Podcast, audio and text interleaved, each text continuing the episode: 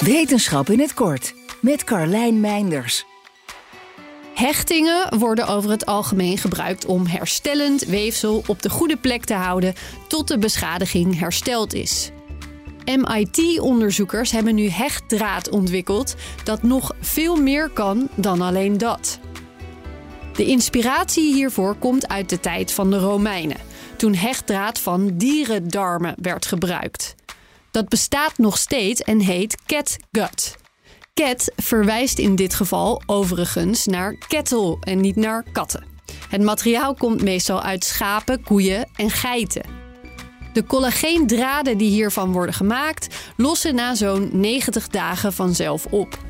Er zijn inmiddels synthetische alternatieven, toch wordt er bij inwendige wonden nog steeds wel gebruik gemaakt van deze dierlijke variant.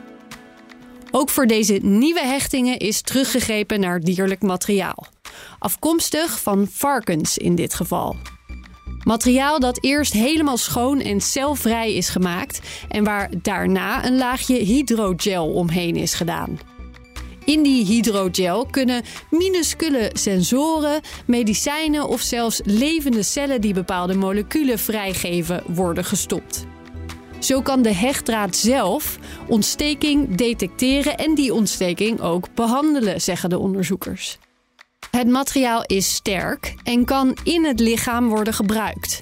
Dat maakt het volgens de onderzoekers erg geschikt voor heftige ingrepen, zoals bijvoorbeeld wanneer bij de ziekte van Crohn een deel van de darm verwijderd moet worden. Het is een interessant project. Toch kun je je afvragen of er niet gewoon meer tijd gestoken moet worden in een niet-dierlijke variant die hetzelfde kan. Wil je elke dag een wetenschapsnieuwtje? Abonneer je dan op Wetenschap vandaag. Spotify is partner van Wetenschap vandaag. Luister Wetenschap vandaag terug in al je favoriete podcast-apps.